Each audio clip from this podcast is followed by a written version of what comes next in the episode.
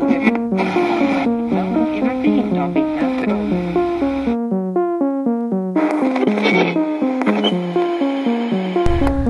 up, guys? Welcome to the show. This is me just traveling around on a bike.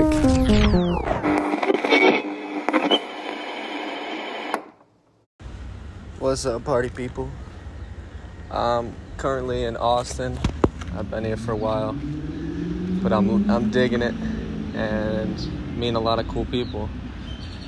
And one of those cool people was I don't know. Someone I met who was cool was Alex, and we kind of clicked right away. We started slacklining together over water. It was like a water line, and then I found out he was living out of his minivan. He's been traveling around for a bit, so I told him kind of a good camp spot, and we just been hanging out like every day or every other day, slacklining, climbing, falling out of hammocks, doing backflips off rope swings. But I realized he was leaving soon, so I wanted him to get on the podcast just to pick his brain a little bit, and I don't know, just remember the time we had in Austin. So yeah, Alex is a cool dude. He's been traveling for a bit now, and he's going westward, so I wish him the best of luck, and I'm glad I got to sit down and talk to him and record it finally. So without further ado, here's Alex. All right, we are live. Not really, but you know, close enough. Go ahead, crack the beer. Didn't even drink it yet. This video is sponsored by PBR, the shittiest beer in all of the land. It's got great sentimental value. Yeah, it's from Milwaukee. Thank you, sir. All right, Alex. All right, Jack. How should we start off, huh? Should we give a little introduction, your background?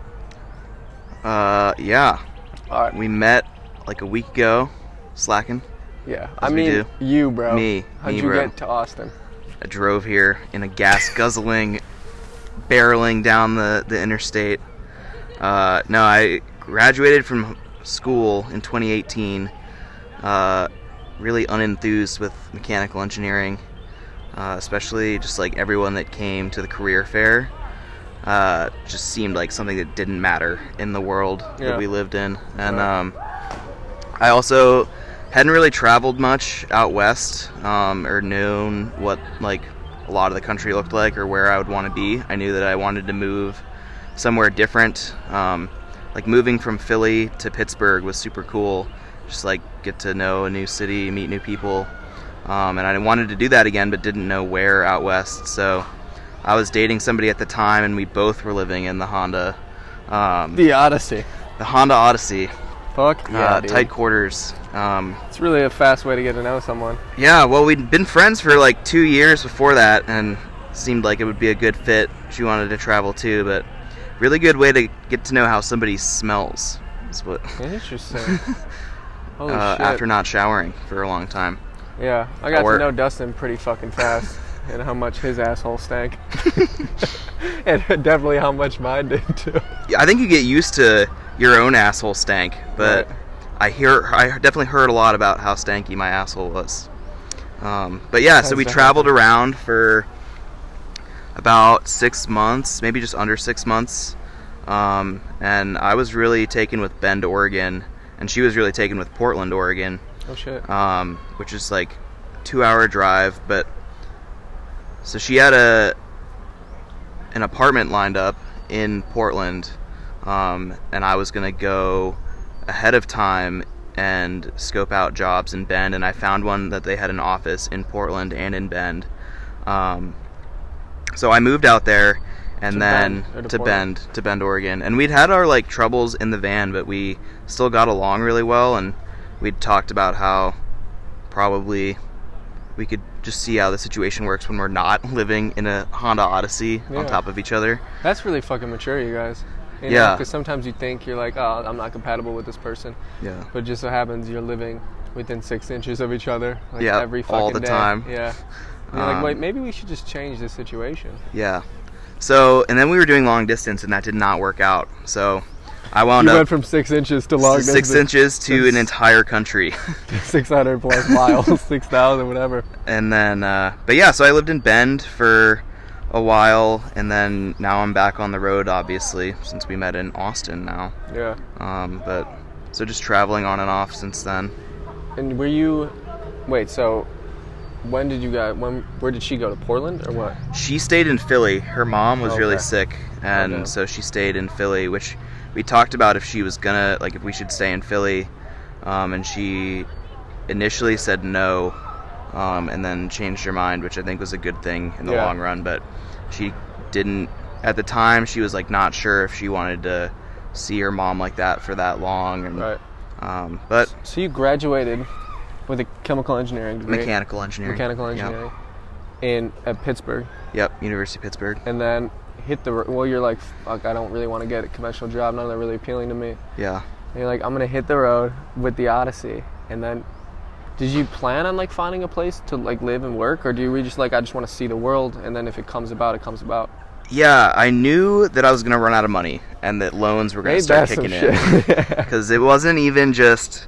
I have this much money that I can spend on food, but it was well, the grace period for my loans is going to end.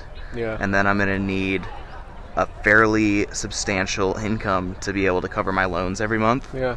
And that was something where I figured, if I could just work a job for a little while and, pay off a decent chunk of my loans, then I could justify traveling again. But I was kind of pissed at how much debt I had. Graduating. Yeah. Not something I'd planned for, not really the lifestyle that I wanted to live. Right. I'm just working to pay off the debt. Yeah. And then you accumulate more debt when you have to work the interest of it. Yeah. But I mean, you said you it's obviously not the lifestyle you did, but you did go to school, And that's I mean, we talked about it earlier. I think it just touches on the point of a lot of places. Holy shit, I almost just fell out this hammock. This one's not as over the water as the last one. Yeah. By the way, we're sitting in two hammocks over Barton Springs. And when getting into this hammock over the water, my phone fell out and plopped right in the water. I don't want to talk about it. But it's okay. Hopefully this is recording. But, yeah, I mean, we were talking about it earlier. Also, apologize for the background noise. People are floating down the river. People are having a grand old time. Yeah, on a Thursday, the creek goes up. But yeah, enjoy the music. Enjoy the background music. Apologize if you can't hear us, but whatever. Yeah, I just think it's a lot of. I think it's the narrative. A lot of people, right? You're a kid when you graduate high school. You're a kid when you graduate college. I feel technically we're all kind of kids. You just wear suits sometimes, but I think it's just a natural progression to go into school, even if you do know your degree or not. What you want to study. I think it's just the way of life, and it doesn't hit you how much $20,000 is, or 40, or 60, or 120. Until you're especially when you're 18 and you don't have any... No idea. No idea. I've never seen $20,000 no concept of that much money. Life. Yeah.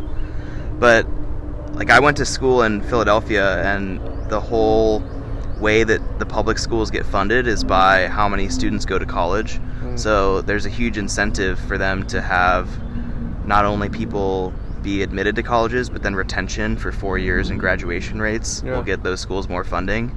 And so... It's a huge messaging thing of this is your option, this is a good option for you. This is, as far as schools go, this is what would be affordable for you. And if you get this kind of degree, you're gonna make this much money. You can pay it off, but it's I have friends that went and are doing nuclear engineering for the Navy, for example, which is interesting, and he really likes it, but it's not something when I look at the needs of the world. There's some really cool startups in Pittsburgh that I was considering working at, but I just really wanted to move out of Pittsburgh. And there's definitely a lot of cool application and good that can come from working on cool projects and designing for the future, but the river claims another victim. That one looks like it might float. This girl's just fell into the water. Hey, it floats though. Unlike my phone. Now you're going to find out how cold it is. She was asking us earlier when we jumped in how cold it was. It's like 90 degrees today. The water? No, outside. Oh, outside it's 90 for sure. I was sweating all morning. The spring is always 75. It's fucking amazing. Yes. Yeah, that's the way to do it. What? Yeah, do it. Okay, so yeah. You were like, you were talking about the needs. Yeah, like which jobs address what kind of need. In the world. Yeah. Like problems in the world. Yeah. Hell yeah. She just jumped off the rope in to get a water bottle. That was fantastic. Yeah. Yeah, I think that's what's interesting, right? It's because I think a lot of the times we're just conditioned to grow up and be like, okay, let's go make money. Especially at 18. You want America. You want that new pair of Jordans. You know, you want that fucking house. You want bigger slack line. Bigger slack line, right. But I think a lot of times you look for jobs that you're like, oh, I'm good at that in high school. You know, I was good at chemistry or I was good at, you know, literature in high school. Yeah, yeah. And then you're like, oh, let's keep, I'm good at that, why not go into it? Yeah, that's why I went into mechanical engineering. I enjoyed math and physics, and so I went in as physics, and people were like, what job are you going to get? And I was like, good question. Yeah. I'd like to think. Can you pay me for that? I'd like to learn and think. What jobs are there? Shit. Accounting? Yeah. So that was like, yeah, you were like, fuck that, right? After you graduated. Oh no. I just needed a change of scenery. I needed to know why I was doing something, and I think that's been a theme. That's a lot of the reason why I left Bend too, is I was just in routines, and the next step seems, I get frustrated when it seems like the next step is out of habit or out of, it's predictable. Yeah. It's not intentional when things get into habits or into things seeming ordinary. Then it doesn't feel like it's an intentional next step, and it's the way I really want to go. Yeah, it feels like it's mundane. You know what I mean? Because I don't know. I feel like I think everyone gets into that no matter what. I think routine could be good. You know, we were talking about the other day of like we've just been kind of going with the flow lately, especially traveling. It's super easy to just get caught up in just the people around you, and like we've been slacklining like every day, midlining, you know, hammocking in the creek, doing backflips up. I mean, it's great things, a lot of fun. Yeah, no complaints. No complaints. But at the same time, in terms of like you creating art or like me writing, part of it eats at you, you know. And I think that's there's good routine, there's bad routine. I don't even know if it's there's a difference between either or. It's just sometimes routine helps you to, you know, get better at things you want to get better at. Yeah, I think that there's routine that makes you find comfort in routines. Yeah. And I think that I strive to be uncomfortable because I think I learn a lot from being in places where I'm not comfortable. Like I don't have to think as much when I'm comfortable. When I've developed routines that allow me to just sit back and not think about stuff and just go through my day. Yeah. Like once I'm in a place for a while, I know like, okay, this is what I can do. I can go here, here, here. These are the people I can talk to. These are the activities I can do. I don't have to figure anything out. Yeah. And I really enjoy figuring stuff out. So like traveling, you get to be odd and kind of like almost on the outside of your comfort zone just by like figuring out, okay, like who am I going to hang out with? Where am I going to go? What's fun to do? You know, and like everything's new. It's funny how fast the newness stops though. Mm-hmm. You know, I mean like you're leaving tomorrow. And it's definitely not only because it's hot, you know what I mean? Because there's like a yearningness for the newness again of the road. Yeah. You know, it's because sometimes you feel like you've done everything in a certain city, or everything you want to do, or it was just enough at the time. Yeah. And you're like, oh, okay, Austin definitely has more to show me. It's without a doubt. But I'm like, maybe next time. Yeah, there's no way I've done everything in Austin that I even want to do. Like, there's, of course. I could stay here for 10 years and still do something new every day. Yeah. But it's like once I get... We have been doing routine shit. Yeah, we've been doing the same stuff, and it's because it's fucking awesome. Yeah. And we've still been doing new stuff every day. Like last night we went and saw a completely new version of the skyline. We climbed a fucking building. Allegedly. Allegedly. Don't frame us. But yeah, we climbed a building under construction, went on the roof, and just pissed off the top. Had a great time. And danced, and just saw the Austin skyline and the whole whatever park that was. It was beautiful. It was one of my favorite nights here by far. Yeah, there is besides that, we just kind of just chilled in the coffee shop. Most of our days when we do hang out, even not, it's probably around the same thing. It's like if it's hot, we come chill at Barton, chill in the hammocks and swim, and then we'll go slackline with some friends at the park, which is like 500 feet away, or go to the boardwalk and slackline over water, or go to Mopac, which is a highway, and go right under it in midline, which is like slacklining above 100 feet, 200 feet. Yeah, leashed into the line. Yeah. Far enough that if you fell, it would not be a good time. Yeah, not a good time at all. But you fall and the leash catches you. Yeah. Yeah, then there is, but that's where routine comes in. It's like amazing, you know? Because we were talking about how fast you get to like a clique in a city, you know? Like we met so many people, and I feel like I have like a fucking network of friends here. Yeah. You know? I've been here I've been here for over a week now, but by the time I was here for a week, I was seeing people. Like we would set up and I would just see CJ walk by and be like, "Yo, what's up?" Right. Or like I'd be hanging out here and like somebody would walk by that I'd met and they'd be like, "Oh, what's going on?" So yeah. Like, wow, what are the odds that I fucking know somebody in this city? But like, especially with the slackline community, like you meet so many people all at once and then they invite you to more things. Like when I went to that party last Saturday, I was expecting to just not know anybody because I've been here for less than a week in a city and I'm going somewhere. But I was like, whoa, I know a good chunk of the people here. Yeah.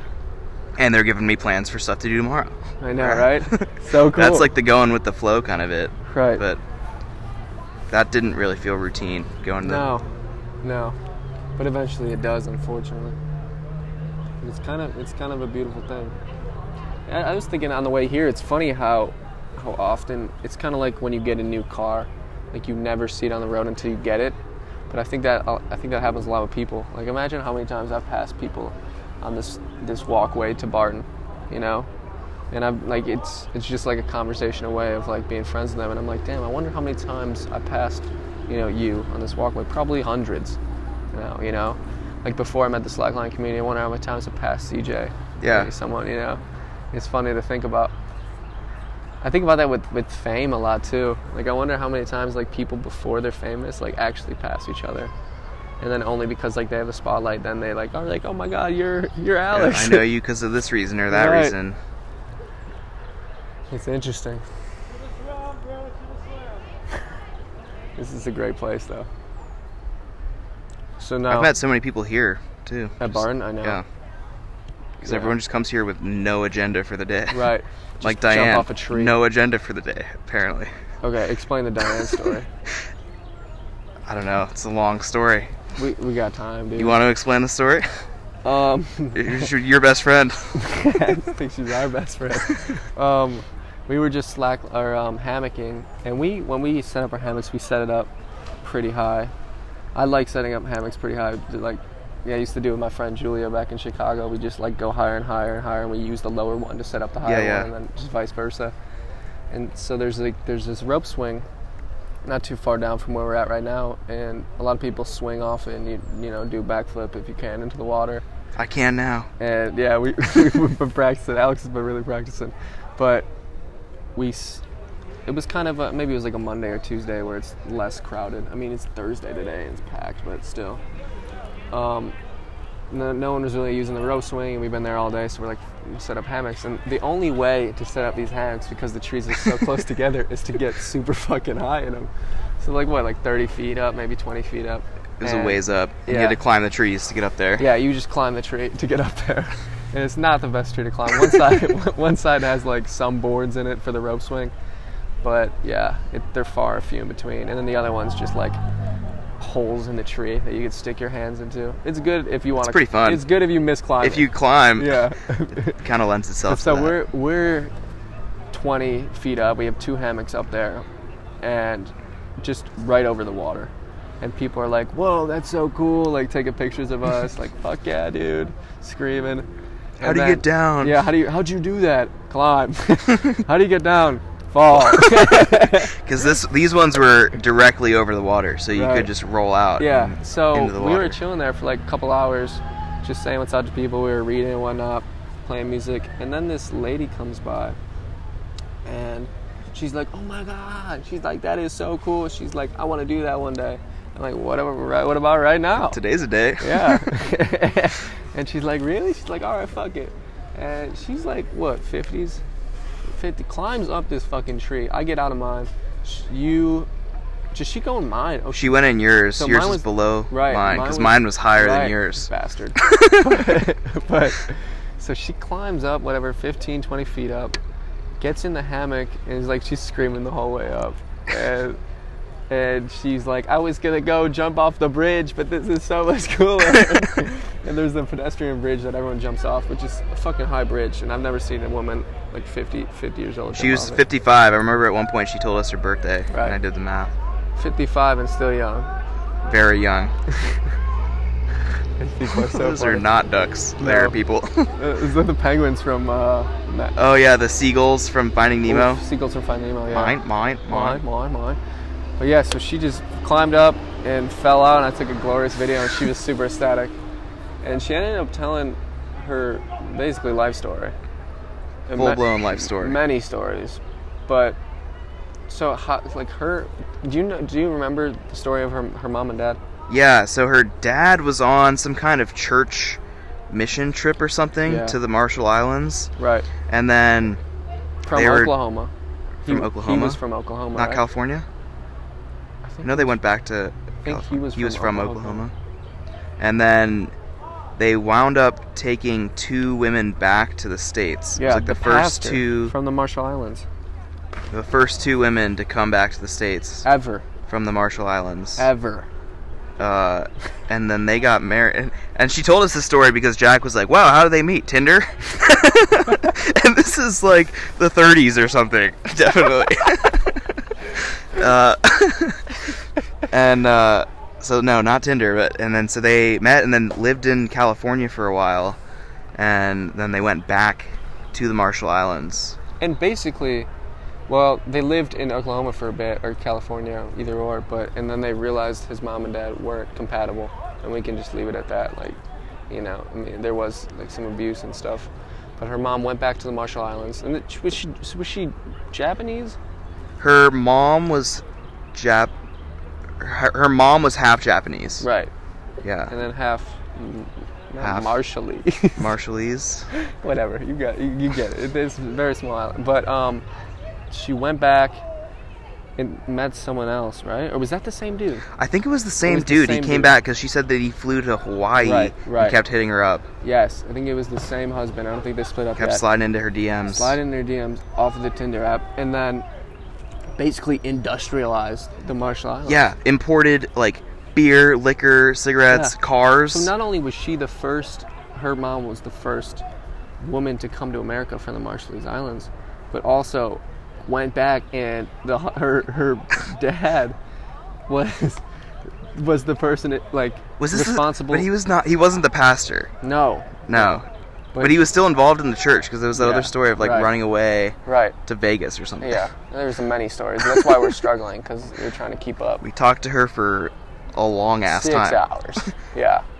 But, yeah, so then not only was her mom the first Marshallese woman to come to America, but when they went back, her dad was to blame for the industrialization of the Marshallese Islands, and brought back all this booze and imported all this booze and cigarettes and shit, and like was paving roads. Yeah. Was like the first to put a road in, and like no one's ever seen a dumpster. I mean, not a bulldozer. A bulldozer. She was like, she said that she saw it and ran in the other direction. Yeah. She didn't know what it was.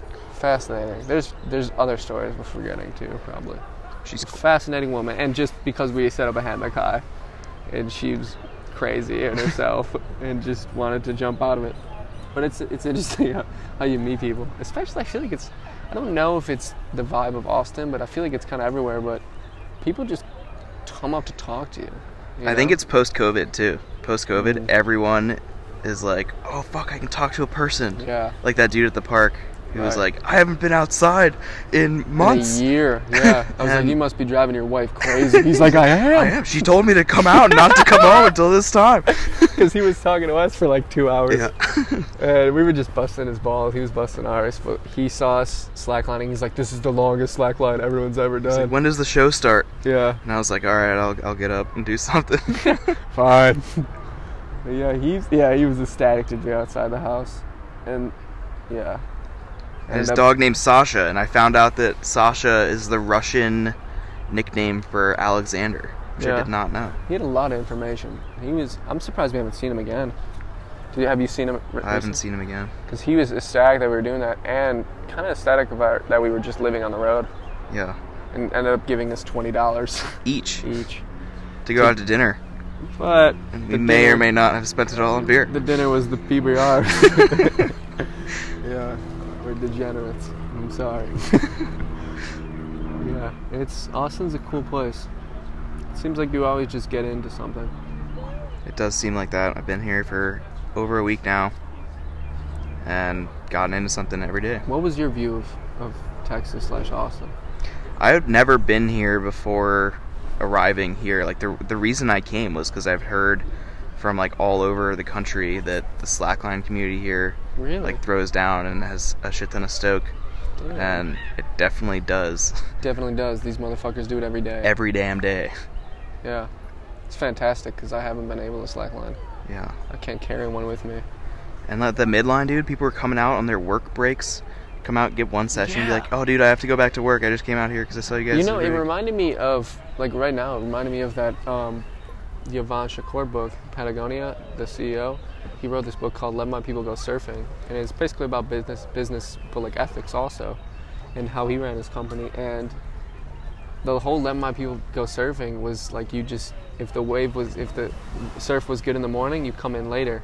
If it was good like while you're working, just fucking hammer your work done and get the fuck out. It doesn't matter what time, you know. And it reminded me of that because like people would come off, I'd be like, oh, I'm like, because you think when you're traveling, you know, everyone's just always has free time. Yeah, you know, like us. When I showed up to the boardwalk, I was like, all right, who's working? Like, I walked around, everyone was like, who's working? Who wants to do something tomorrow? And we were like, I'm not fucking working. Yeah, I know. And yeah, everyone just came for like, hey, dude, I just came to like walk once, especially at the midline or something. And I'm like, oh, okay. And then I'm like, yeah, I got to go back to work. I'm like, wait, what? Wild. You're like, yeah, I'm coding. I'm doing a startup. I'm like, oh my God. I'm like, okay. You're awesome. You're an awesome person, and plus you have a sweet job to let you just come and slackline. I think we can go back to like the college aspect of it, but like that's a great fucking deal. I don't know if maybe some of those people didn't go to college. Like coding, especially, you can teach yourself. But still, like I think if you are gonna have a conventional job or something like that, that'd be a great way to live. Yeah, 9 to 5 in an office would not make me a happy camper. No. So what's next for you? Getting out of the heat to go. It's funny, I keep saying I'm leaving Texas because it's 90 degrees, but I'm going to New Mexico. But yeah, I don't really have any plans other than travel for the foreseeable future. Fuck yeah. What about New Mexico, Arizona? It'll come. So life has its ways. Fuck yeah, dude. I love that mentality. I have a little bit of savings that'll slowly burn through on gas. Yeah. Yeah, I don't know. If winter hits and I don't have the money to, like, drive back down to Mexico. If it's winter, I'd like to go to Mexico? Oh, dude. Dude. Let's be in touch. I'm thinking about going to Mexico. Not going to be chilling stateside in the winter in the van. Did that once. Not the move. No. Very snowy. Yeah. Yeah. I'm trying. Yeah. I mean, I had no choice but to get south when the cold comes. It's interesting. So you're just gonna find work. You're just like, fuck it. Just find work. Maybe say fuck it. What is the work you find? Like, give some people. I worked at Ben and Jerry's for like 2 weeks. No, tight. Shit. That's why you're wearing that Ben and Jerry's Boulder shirt. I worked there for a little bit to make some money. Is that where it started? No, it started in Vermont. Really? It was, yeah. Ben and Jerry were buying the vanilla ice cream from UVM. The cafeteria of UVM made pretty good vanilla ice cream, and then they put just tons of shit in it and sold it. And obviously, that's the fucking move. It's pretty bomb. And then now they make their own ice cream. I haven't had Ben and Jerry's in years. Oh my gosh. What's your favorite Ben and Jerry's flavor? I haven't had it in years, dude. I don't know. Honestly, like something like pecan, butter pecan. Ooh, it's pretty fire. But that was like, I'm thinking of Amy's. You ever have Amy's ice cream? No. Super. Oh no, not Amy's. Jenny's. Amy's is what they have here. They have a Jenny's here too. But Amy's in Chicago, that's what I used to get. But it's kind of, you mix it up, you know, like sometimes you get the little chocolate truffle. Yeah. Ooh. We got to stop talking about ice cream. We're going to go get some ice cream. At your Krispy Kreme hat. Today Monday? It is not Monday. Ugh. So yeah, worked it. So you just like, fuck it, I'll pick up any job. If it's cool. Okay, I canvassed for, like, during election season. I canvassed for, like, an environmental group. Like, they picked candidates that were going to be significantly more environmental beneficial than their opponents. And we canvassed for that, and that was dope. They paid, like, over $20 an hour to go knock on doors and talk to people. Damn. And they drove us. They, like, dropped us off at different neighborhoods around Colorado. And so I got to see a bunch of different neighborhoods I probably wouldn't have ever thought to go. Yeah. That's fucking cool. That's a good way to see the city, too. Yeah. And get paid. And then, all right, what are some other jobs? When I was in Oregon, well, that was like a more long-term job, so that's not really like an on-the-road type of job. What, the marijuana one?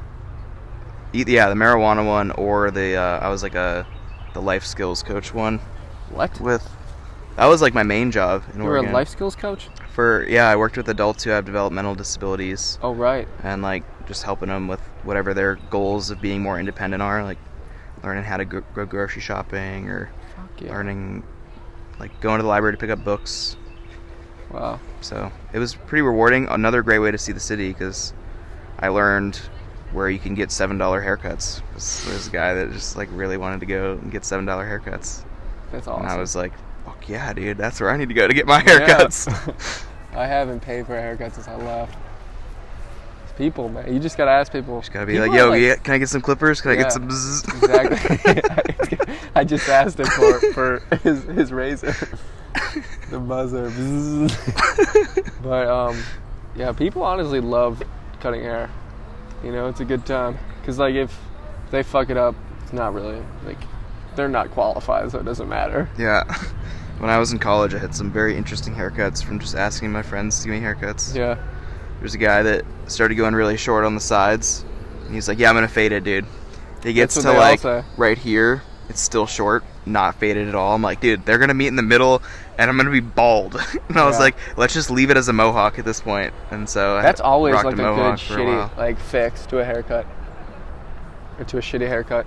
It's just buzz the sides. Dude. Keep the top long. We'll figure it out. We'll wear hats. Now I might I might rock a mullet. Like, I'm thinking about cutting all my hair off. But I want to have fun with a mullet for a bit. Are you really? You thinking the mullet? Yeah, dude. For like a week. Why not? Yeah, fuck it. You should stay in Texas. Oh, man. Dude, a mullet with those sunglasses I have. I could grow the stash out. I'm seeing it. Oh, yeah. So bad. No, it's horrible.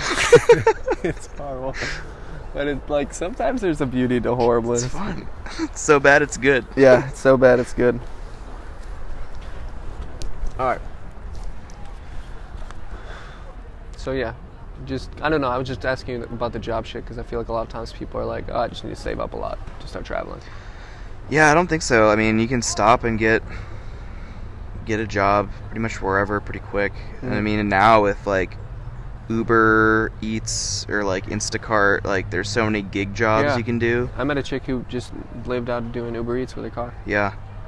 yeah, if you don't have like a lot of debt, or even if you do have debt and you just want to like take 6 months, like, pay off some debt ahead of time and travel and live pretty cheap, like spent very little money being on the road. Yeah. It's like gas, which you don't even pay for. No, I don't. So, fuck a car, get a bike. Like, if I run out of money or, like, my car breaks down, I'm just gonna, like, sell a bunch of my shit, sell the car, and then, boom, more money. I don't need to spend money to travel and get a new van. Just sell the piece of shit. And think about a different way of traveling. Yeah. I mean, there's people, I mean, if the bike really breaks down to beyond repair, or I don't have the money to fix it, I possibly could just keep it somewhere, you know, and just start hitchhiking. I would love that. I mean, I honestly think, I mean, it's just, you can travel anywhere, especially if you're younger, but even if you're older, like, there's no excuse, really. Yeah. I've met so many people who just, no matter what age, do whatever the fuck they want. Yeah. Diane camped out with us that night. It's just true. Fuck it. Diane did camp out. That was the night the cops came. Yeah. Oh, poor Diane. We were like, yeah, it's chill, it's chill. Fucking 11:30. We were camping at Zilker, which is like the massive park, but there's a gravel parking lot next to it. When I first came to Austin, like, there was a ton of camper vans there, school buses, people just living there. But one night, one of the school buses got rowdy, or so I heard, and kind of blew up the spot, and ever since it's been blown up. But maybe it was blown up before that, too. Who knows? Because it's been, like, 3 weeks now since then. And, yeah, so we were sleeping in. You were sleeping in your van. I was tented kind of behind all the vans. And we were getting away with it for a couple days. It was nice, like, very nice. And then, like, day 3 maybe, the park rangers came and were like, hey, you guys got to go. You can't be here. You're going to get fined or towed or whatever. And they were like, oh, yeah. And then and then we stayed the next night, and the cops came at, like, midnight. Yeah, the rangers walked around and took a picture of everybody's car, got real up close and personal with your tent. Did he really? Yeah, dude, he was like right up on you. He was like, he had this corny little iPad. He should have. He was taking pictures on it. Yeah, dude, snuggle up. Yeah, I had some Netflix going on. Yo, you trying to Netflix and chill? Yeah, bro, we got Rick and Morty. You definitely need a little more chill. Yeah, please be more chill, dude. Not doing anything. We're camping on gravel. Literally doing nothing right now. But yeah, who knows? I mean, there's interesting sides to the, it's different when, I mean, everyone is just who was camping out there in terms of in their van or in their school bus or something. We're only there for a week max, you know. Everyone was just traveling, but there's an interesting dynamic right now with the homeless and being able to publicly camp places. Yeah, especially in Austin. Right. Yeah. And what's going on? You know what the fuck's going on? Yeah, so after the rangers came by that morning, I read into it, and I don't know that what the cops did. Like, I don't think they could kick us out because, so Texas as a state banned public camping, and then Austin as a city rolled it back, and then there's a private organization that got enough signatures, like 26,000 signatures or something, to put it as a ballot measure on an election May 1st to undo what Austin did. So basically, currently there's no ban on public camping, but their proposal says to reinstate the ban on public camping and to make it a finable, it's a criminal offense to camp in public or sit or lay on any public sidewalk, which just sounds whack. Yeah. See, I can see both sides. Yeah. Right? I can see, like, people want you to, like, you know, work and pay rent, right? Yeah. And pay taxes, an ample amount of taxes or whatever.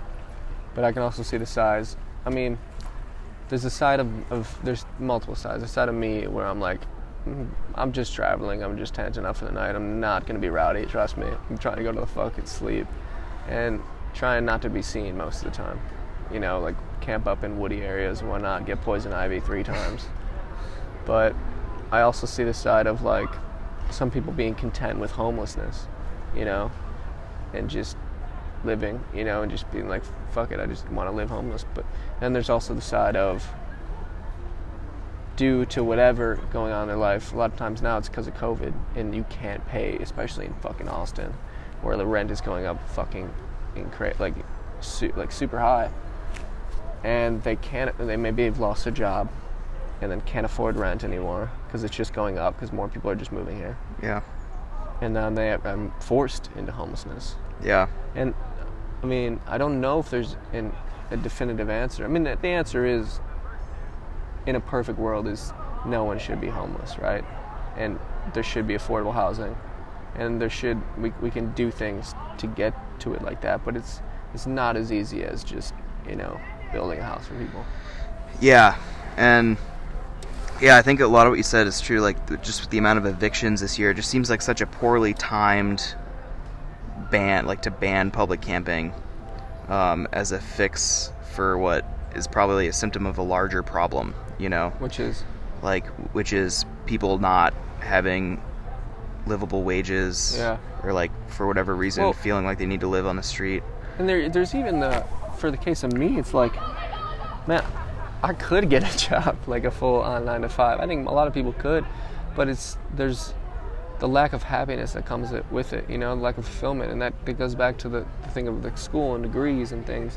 It's a bigger problem in this world of, like, sometimes, you know, people are forced into work whether they have a kid or they have loans or it's just the thing to do, and then they only realize much later in their life, you're like, damn, now I need to start traveling. What the fuck have I been doing?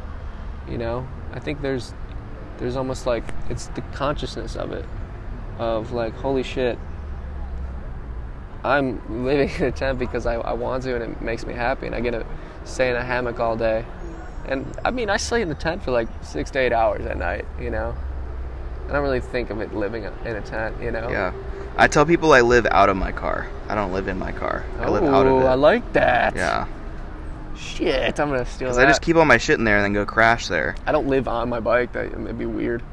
Imagine living. I have to sit down all the time. Yeah, and I think it's interesting. I don't know if there's ever an answer to any of this shit, you know?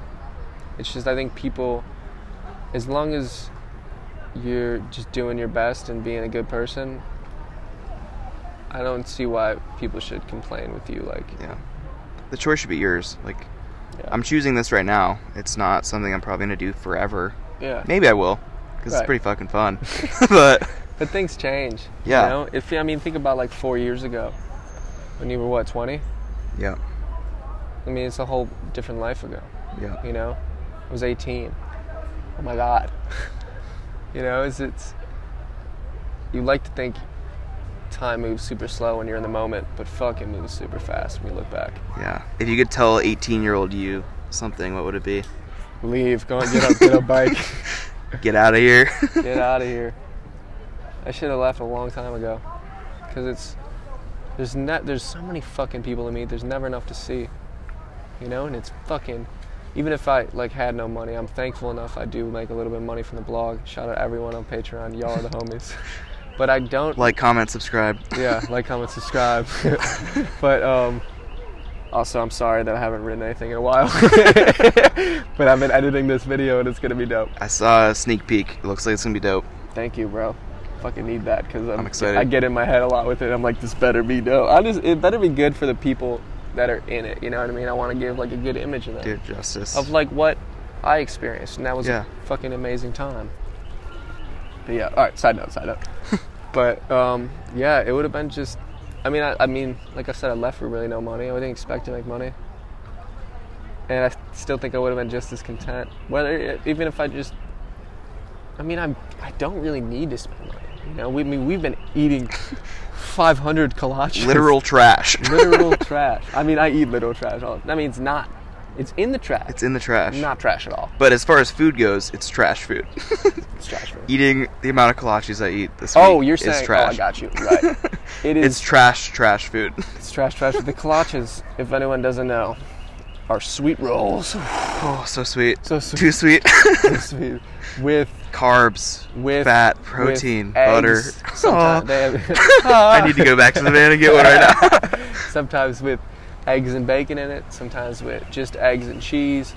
Sometimes little sausage patties. Sometimes sausage links. Sometimes hot dogs link jalapeno and cheese. Which are good. Sometimes despite little pepperoni. What people will tell you. And then you get the dessert ones where like cinnamon rolls. Some get a little strudels.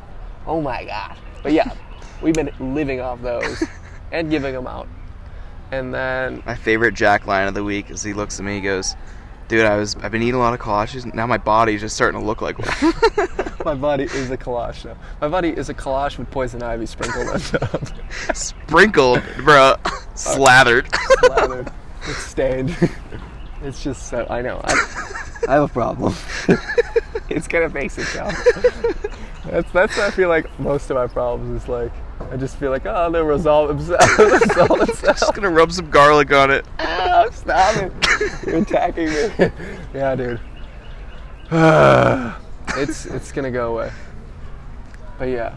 And then, once we have a little too many kolaches, we hit up the fucking grocery store dumpster and get some fresh fruit, guacamole. And I eat it all. And then salad. And I say, hey, bro, I'm going to be hitting you up in the next couple of days. You say, hey, bro, this is all you. I can't keep it on the bike. This is all your food. Eat it up. Yeah, it's true. I probably did say that. And I'm just regretting saying that. But yeah. You could. The thing is, you could eat healthy. Sometimes when kolaches come to you, you can't just say no. No, I can't. Dude, I'm such a fiend for carbs. Yeah. I fucking love the carbs. And when I'm on the bike, I fucking burn all that shit off. Or you midline once, you know. And you're like, oh my God, I just sweat 1,000 calories off my body. Yeah. And the kolaches are so damn good. And then, you know, there's like, you can get pizza. It's just never ending. I haven't hit up Little Caesars yet. Little Caesars. When I was in San Antonio, I still got to post those pictures, but Dustin and I got maybe 25 pizzas in 3 days. And then 40 rolls of sushi, fresh, still cold. Like, they would just throw them out, and like I would know when they throw them out, and I go and just grab them all, and it was so fucking good. And I haven't had sushi in a while, and that was so great. But then the old security guard was not happy. I mean, taking his trash. So we left San Antonio. One man's trash, another man's life. Yeah. Interesting. It's an interesting gripe to have of you being upset with someone else taking food. Taking something out of your trash. That's going to go to a landfill. But everyone's probably sick of me saying that. But yeah, it is what it is. Very stupid. But I've been thinking about, I don't know, I like to postulate. I can't really talk today. I like to think about the future a lot in terms of what I want to do and what, like, I don't know, I feel like I can, you know, there's a lot of reasons I went on this bike trip, but a lot of it was to help, like, environmentally and just bring light to food waste and shit like that, which I'm definitely doing. Yeah. But I feel like it's just, it's never enough, man. And it really it really eats at me. But you're one person, you know? Right. You're up against a massive industry, right, that's doing. But the cool thing is, I mean, it's also, it eats at me, but I think it eats at me in a good way of like figuring out how to solve other problems, you know. Mm-hmm. Even if it's just one other thing, and then I'm just like a person doing two things instead of one, you know. Yeah.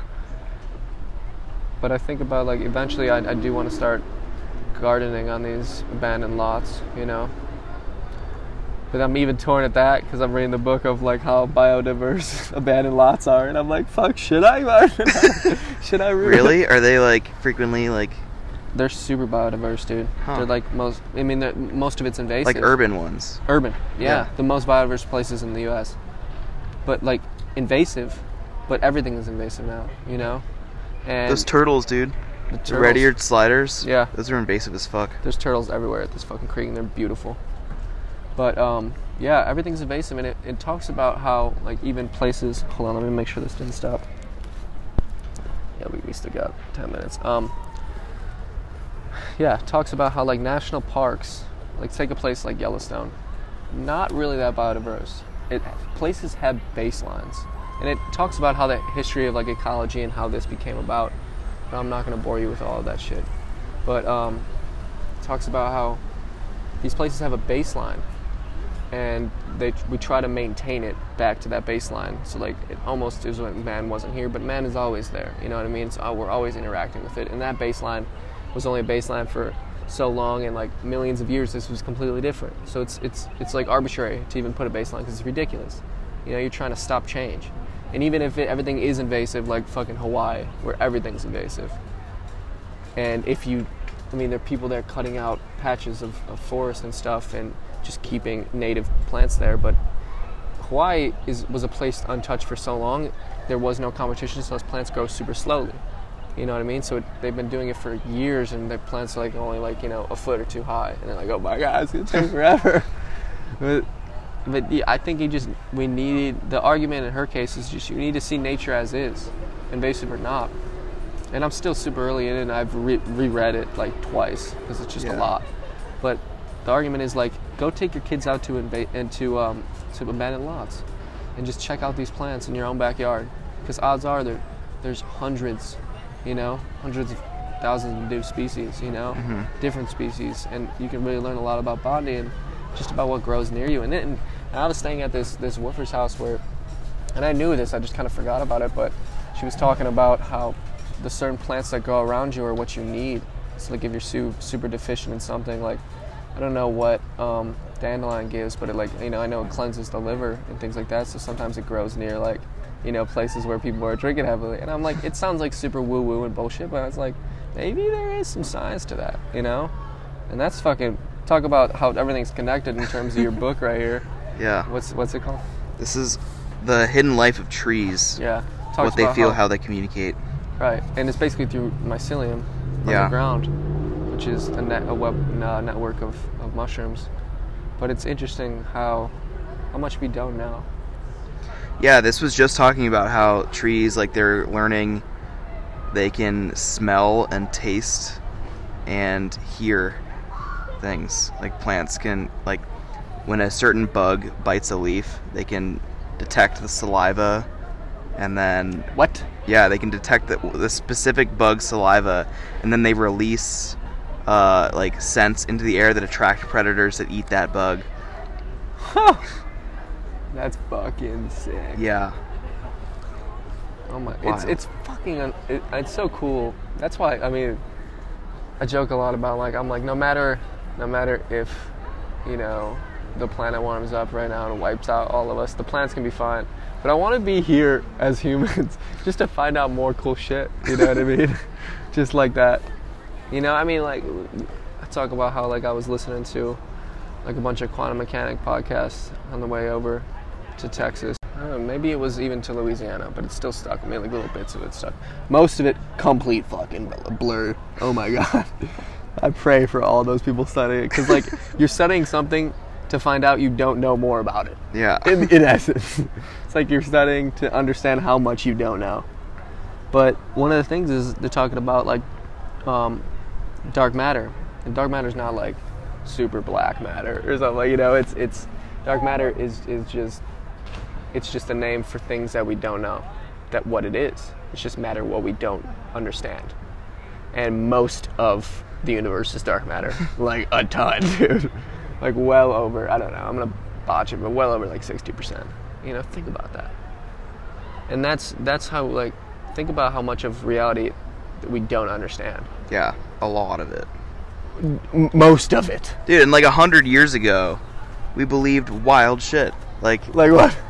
Like witches, like, being burned, or like they thought that, like, bleeding people was a good, like, way of doing medicine. Like, just so much. There was some book I read that just talked about all these things that people, like, believed. People were, like, really scared of going in the woods for a while because they thought that, like, evil spirits caused, like, leaves to shake and stuff. I don't know. Yeah, like, I mean, there still is places like that. Yeah, but it was like a widespread thing. Yeah. That. I wonder when these, like, superstitions started happening. Like, how far removed were we from the woods? And, like, because do you think, I mean, we definitely still, you think we still were like that? Like, hunter-gatherers? Like, still, I mean, we definitely had our own beliefs and, like, spirits and things like that, you know? But I think it was all, like, it was all encompassing in terms of, like, you sun god gives you this, you know. Yeah, I bet once it, like, religion became more widespread and there was, like, more blending of religions, more bad shit happened in the world. Yeah, then it's like people are given reasons to be scared of certain things because it benefits one religion or another. Yeah. But yeah, when there's sun gods and you're praying to the sun god and you gotta sacrifice Joe. Yeah, Joe, dude. Come on, bro. It's you today. You're like, come on, guys. Are you sure? Should we do rock paper scissors? What are the odds it's me? 1 out of 10. It's make or break. Come on, sun god, please. You bastard. It was 4. I said 2. Must have been the sun god, man. Yeah. I know. It's fucking interesting. It trips me out about... I mean, that's why I don't even, like... I think that the more you get in your own head of, like... I mean, there's definitely things that matter. And there's definitely things that need to be changed in this world. But most of it we don't understand. Like, let's just all agree that we really don't understand anything. And then the shit we really do understand, we don't really understand that either. You know? Take it all with a grain of salt. Take it all with pounds of Morton salt. Fuck the grains. Just snip it like Johnny Depp and cocaine. Yeah, I don't know. I think, therefore, I am. That's about all I got. It's a good motto. Beyond that, I don't know anything. But then you think. Then yeah, who's doing my thinking? Like, I could maybe not be thinking. Right. Just this big alien that's like hallucinating my whole existence. Yeah. But to some extent. Oh my god! Why are you scaring me? It's beautiful. It's beautiful. Dude, what do you think? What do you think's going on? I think there's a huge group of hippie aliens that found this super cool drug, and they're high as shit, and they're hallucinating my existence. Do you really? Yeah, they're hallucinating. I don't know. But could be. You know, as much as anything else. Oh my god, you're just some huge trip of some alien. I hope he's having a good one. Dude, I'm having a good time. Sitting in a hammock. Jesus. You ever read the book, Sum? S-U-M? It's called, like, 40 Tales of the Afterlife, and it's basically him, the writer, just postulating different things that can happen. And it's only, like, each story's, like, a page or a half. Oh, that's interesting. So fucking cool. Huh. One of my favorite books, dude. Especially, like, all right, it's going to my notes. Dude, fuck all the other books. Get that bitch. Fuck all the other books. I'm serious. But because it's, you know, it's one of those books you can just carry, like, with you forever. It's super thin. But you just, like, pick a different story, like, a day. And it's fun to just postulate. Like, a lot of it talks. I mean, there's definitely, like, the view of religion, and, you know, like, you go to heaven or hell. But then it gets, like, interesting, you know, where they're like, oh, you know, you like chocolate ice cream. This is a vanilla only, you know, heaven. You're like, oh, what? To hell. But a lot of it is super. It talks about, like, you know, this, like molecular science. Of, like, the real things of right and wrong and having hell happen in your gut in, like, a micro, a molecular, like, you know, like an atom level. And you're like, well, what if that is right? You know, like, what if it's, you know, like, I don't know. I haven't read in a while, but I need to get it. I need to get it again.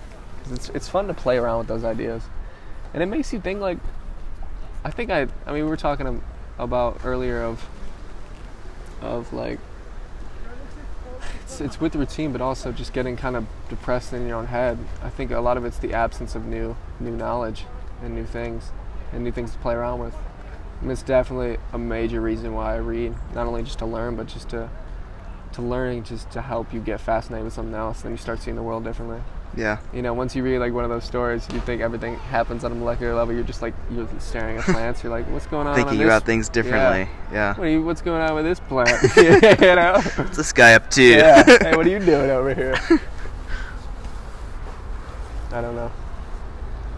But you read a lot. I read a bit. Why? Why?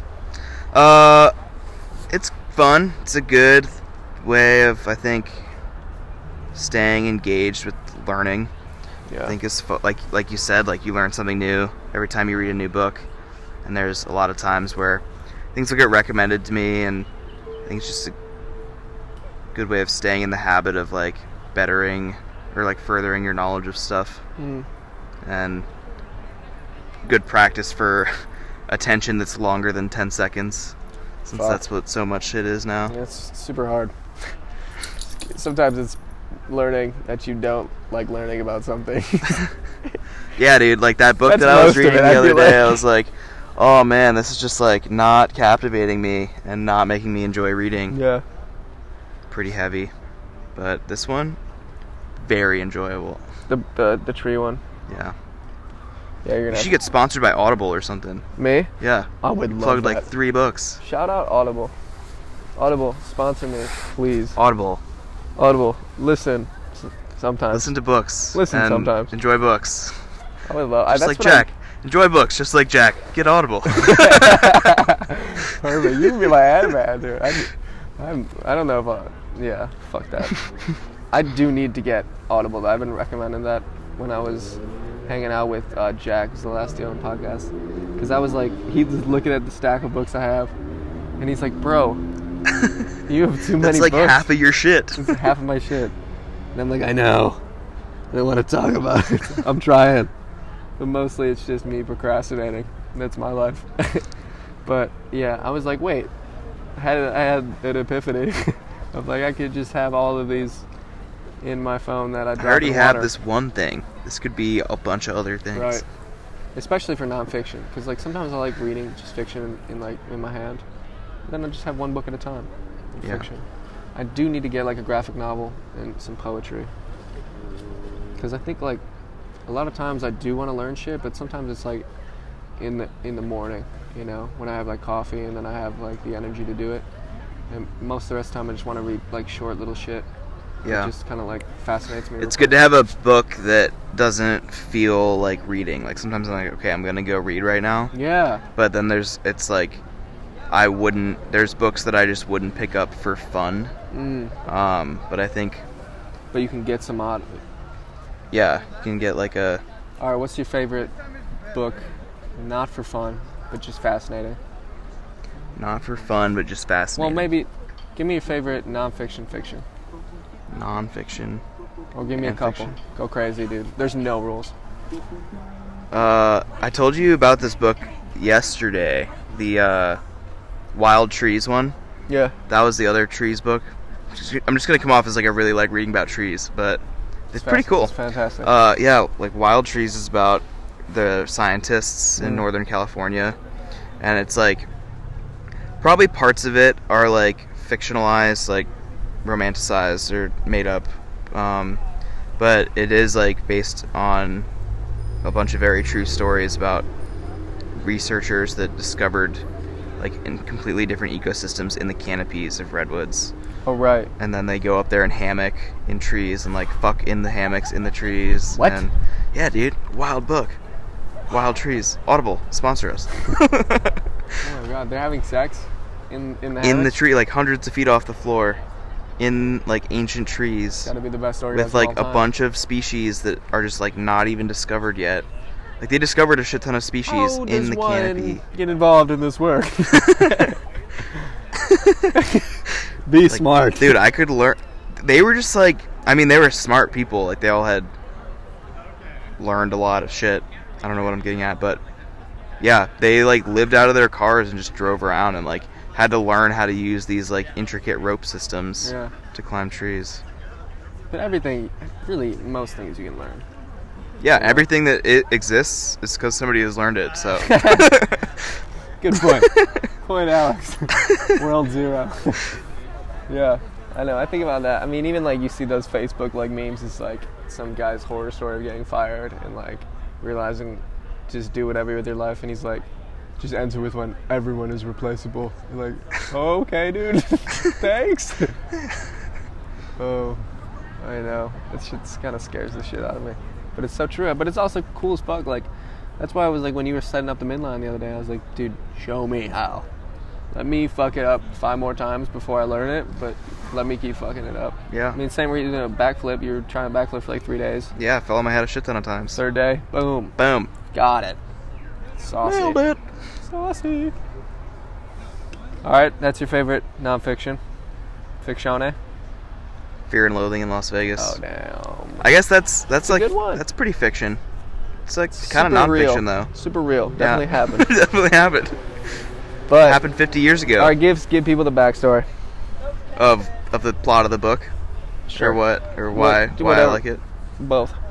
I just read it for the first time, like, a year ago. My roommate was like, what, you haven't read it? That's an outrage. You need to read it. How dare you exist any further? So Hunter S. Thompson he's a writer. He, like, was on assignment to go cover a race, and he gets a flashy car and a bunch of drugs and an assistant. We're talking a ton of drugs. A ton, like, every drug and a lot of it. Yeah, in the back. In the back of his trunk. And then they take it all, drive over there, pick up a hitchhiker who's, like, wigged out once they realize how wigged out they are. And then, yeah, they just go have a time in Vegas. I don't want to spoil too much of it, but... Yeah, good enough. Why? A lot of drugs, fast car, shenanigans. It's just, like, a very... He's a great writer. I read it in, like, a day. Yeah. Like, it was just... I could not put it down. Just fascinating writing style. And very immersive. Why'd you like it? Very immersive. That's why? Yeah. Fuck yeah. Yeah. And that reminds me of just like the way he lived. You know, it's lived fast. Took his life on his own terms. And this is where I question with like life could always be a party, you know? And just keep getting fucked up and be a fucking good person. It's not an excuse to be an asshole by any means. But also they're like, you know, he was unknown if he was happy or not, right? Only he knows. And I don't think if you're happy all the time, fuck you. You're lying to yourself. Yeah. But that is a romanticized way of life, of just like living super fast and doing a bunch of drugs, having a good time, because nothing really matters at the end of the day. But also there's the argument of like nothing really matters, but I feel really happy when I work out, eat healthy, I sleep well, you know. I think it depends what your like morals, ethics, or goals are, you know. Like you can, if your goals are to live fast and do a lot of drugs, then that can make you happy. But if your goals are like to be healthy and feel good and like I think the latter or the first one is I think you're like you say fuck you to goals. You're like goals are bullshit anyways. Yeah. You know, so I think even for me, like I'm not saying I do a lot of drugs, but I've done some drugs, and it's like I think it's the fact of sometimes you do chase stuff. You know, whether you're saying like, oh, I'm so anti everything, you know, nothing really matters, going with the flow. But are you really though? Because I think going with the flow, if anything, is like a monk. You know, I think you're almost like a victim in that lifestyle sometimes. But it's super romanticized, and great art comes from it. And that's the question I have sometimes to myself. I'm like. And sometimes I want to be super unhappy, you know? Sometimes I want to be really happy. Some of my favorite art stuff has come from when I'm super not happy. Yeah, but I don't want to have that, like, keep relying back to that and knowing I need that. Because that's fucking horrible. And those times aren't worth it. Yeah. And it's interesting because, I don't know, I think there needs to be more, I think in society itself, it needs to be it needs to be romanticized more of, like, being super healthy and putting out great art, you know? But it's not. No. It's like we have the 27th Club instead. Yeah, I mean, I think there definitely are, like, super healthy artists. I think that people just kind of think of, like, the grungy art as, like, for people that like that kind of thing. It makes it more interesting when there's a story behind it, you know? Like when you were talking about how you watched the Van Gogh documentary and how much struggle he had to go through. Like that kind of adds something. It was struggle with himself more than anything. Yeah. Like it was just, he had mental issues for sure. I mean, the man cut off his own ear to send it to a friend and tell him not to leave him. Like, what? Like, what? Most people just, like, send the letter. He's like, slide into his DMs. Yeah, be like, hey, bro, please. But he, I mean, like, please is a friend. And which is such, like, there is no more powerful friendship than that. When some guy cuts off his ear and sends it to you via mail. What would you do? Would you stick around? He's like, don't leave. And you're like, okay, I got to stay now? No. If you get an ear in the mail, you're like, this is somebody I need to keep. I'm like, I hear you, bro, but I can't. But you can't hear me anymore. But, dude, you got to sew up that motherfucker. Yeah.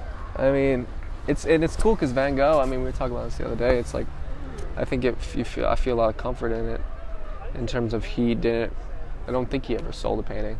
Maybe he did a couple to his brother and stuff, or to some friends, but he wasn't Van Gogh, you know? Yeah. And he was Van Gogh, but he wasn't Van Gogh. Right. He was Vincent, and now he's Van Gogh. Like, hey, Vince. And now you're like, hey, Vince. Hey, Vince. You know? But, I don't know, I feel like a lot of people, I mean, I get caught up in, too, of, like, you want to be noticed. At the end of the day, that's what it is. But that's kind of like the epitome. That's the opposite of art. Yeah. I think so. You know, I think the best art, I don't know if it's completely egoless, but it's not made with it's for something personal. Yeah. Like, right. I think a lot of my stuff is to communicate something to myself, or like spend headspace, give myself like the headspace to work on something and try and communicate something to myself. More than to communicate something to somebody else. Like, if I'm just, like, doing something abstract, or, like, when I'm drawing or painting, it's, like, it feels slower, you know? Like, I'm not, like, doing something super fast. Like, yeah. I'm just, like, spending time, and so my mind will, like, just like if you're riding a bike for a long time, like, your mind, like, just goes and you think about stuff, and you have thoughts that you wouldn't have given yourself space for in like normal day-to-day life. Oh damn. And so with like drawing or painting, you can like get just like more thoughts, or like just slows down. You have the more absence thoughts. Of it, you're not thinking about your thoughts maybe. Mm-hmm. You know, but sometimes I am, because I'm like putting it into like I'm putting it to shapes or putting it to colors, right. And so I'm like giving it an expression. I'm like expressing my thoughts. Holy and seeing fuck. Where it goes. Like, I'm, like, choosing which thoughts I want to, like, continue thinking about or explore. And then I can look back at it after a while. Like, that one I showed you. Right. It's fucking chaos. I love it. It doesn't make any sense. I love it. But, like, everything on there was some thought that I had, like... I'm going to post that up, too, if you don't mind. Yeah, go for it. It's fucking awesome. It's fucking weird. When I look at it, I can't look at it for, like, too long. Because, like, there's something to think about everywhere for it. Yeah. Like, I'm like, oh, shit, that was not a good place to be. Yeah. Interesting. Like that like say like you're looking at a dark blue or something. Yeah, not even necessarily. Like some of the darker colors were like good thoughts. Yeah. But it just depends. Yeah. It's just what you were thinking of that time. Yeah. I'm like that when I write, like say like poetry or something. Like I know when I look back, and I rarely do. I don't know why, I just never really do, but sometimes I get bored and I'm just like, oh, what's in here? Yeah. I'm like, oh wait, I'm in here. But I noticed like where my head was at, like each line sometimes, and it's interesting. It's just something to think about, like, oh, I knew I was thinking about these two words right here. Yeah. You know, or I purposely said this word twice. I like that about music too. Like I have on my liked songs, I can go through and I'll remember like periods of time. Like I'll listen to a song and remember like how I felt when I added that to my liked songs. Yeah. Or like, and then if I listen to my liked songs. I am a lot of times. Yeah. Especially on the road. I'm like, oh, wow, I was in Belleville, Texas. Yeah. I'm like, holy shit. Like, this was the Warm Shower host was playing this song. Like, wow, that kitchen was amazing. They made brisket that night, didn't they? You know? It's fucking brisket. Cool. Dude, I gotta get some brisket tonight. We'll get you some brisket, dude. I'm always obsessed with the artist's, like, process. Like as a painter or something like that, you know. But I feel like a lot of times it's processless. You know, I mean, we were talking about like sometimes you just need to open up the canvas and just put your thing on the page. Yeah, that's what I did yesterday when I went and got my book. Just like I'm wanting to do this, just drew random shit. Yeah. I like to draw, like, sometimes I like to draw just shapes and put it on a page and see where it goes, but a lot of times I, like, enjoy drawing something realistic. Like, yeah. Like... But then I get very critical of it. Like, it's... Oh, really? Yeah. What do you mean? Because it's... I'm looking at something and I can see my representation of it. Mm. And, like, I want to, like, push myself to be better. And, like, I can respect where I'm at, you know, but then in the creative process, it's, like, you have to critique your shit all the time to, like, yeah, okay, like, if I want to improve, what here can be improved on? Yeah. It's like, okay, well, that shit. It's probably just, like, needs to be a different dialogue than, like, that shit. It's like, this is great, but it could be better. Right. Know? But that feels corny. That's like, how it was at this time. Yeah. You know what I mean? And look at this time. Yeah. It's super fucking hard. It's super easy to say that. But trust me, I know exactly. I'm like, fuck, it's all shit. It's all going as shit. My life is in shit. I know. But, I mean, when I look at your stuff, I'm like, that's fucking beautiful. It's fucking amazing. I get jealous, you know? But, like, in a great jealous, like, not jealous, like, envious. Just jealous. I'm like, fuck, I wish I can draw like that. And I'm gonna, honestly, I was looking the other day. I'm like, I'm gonna start drawing. Yeah, a lot of hours. What? A lot of hours. But it's like... Fuck, I don't want to do another with my hours anyway. Yeah, it's a good process and a fulfilling process. Yeah. Like, it's like reading, where I do it because I want to learn something. Like, every time I read, I learn something. Every time I draw, I learn something. Either about the process or about myself. Mm. You can do something creative. Yeah. And it's like an active learning, too. Like...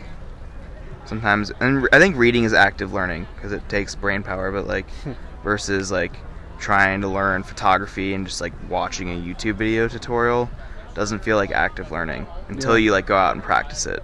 Yeah. Like I think it takes that reinforcement. Yeah. Super fucking interesting. I feel like a lot of times people, you just don't notice it, you know, when you're, I mean, you're not.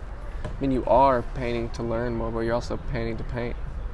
But then it's like, you're like, why am I painting to paint? You know, yeah. You ask yourself that question. It's like, why do I enjoy this? Yeah. I enjoy the headspace of it. Enjoy the headspace of it. Other people, I mean, I enjoy it. I enjoy that you enjoy the headspace of it, because I enjoy your art, you know? Art's a fucking, it's a motherfucker, though, because, I mean, there's... When you're not doing it, it eats at you. When you're doing it, eats at you. Yep. Great. It's fucking everything, though. Yeah, everything that's good. Yeah. Where should we go from there? I don't know. Jump off this bridge. Yeah, you want to jump off the bridge? I'm fucking down. Eat a kolache, jump off the bridge. God damn it with the kolache. You gotta eat your soup. Oh, I forgot I have soup. All right, we're ending it there. On that note. All right, man. Hey, thank you. Dude, thanks for having me. How can people find you? My Instagram is Nacho Aficionado. Nacho Aficionado. Yeah. Don't ask why. Slide in my DMs there. Yeah. Hit me up on the Tinder sphere. Yep. Right? Yep. Not me. Don't hit me up. Hit Alex up. Find me on Tinder. Mhm. Give me some collages. Mac and cheese. Mac and cheese has been a big hit on the Tinder lately. You bastard. All right, dude. Yeah. I hope we definitely will meet again. Yeah. And I hope you fucking have a good time in New Mexico and aren't too hot. I'm gonna be fucking hot. Thank you, brother. Have a beautiful day, everybody. Peace.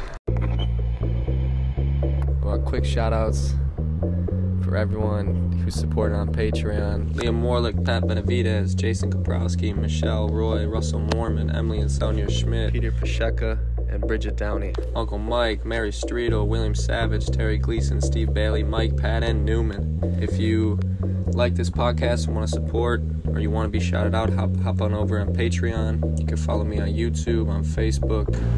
Follow me on Instagram at Young Jack Sparrow. All lowercase, one word, motherfucker. On Twitch, I do a little hip-hop stream in there. Yeah, thank you guys for listening, and I hope to see you next time. Peace.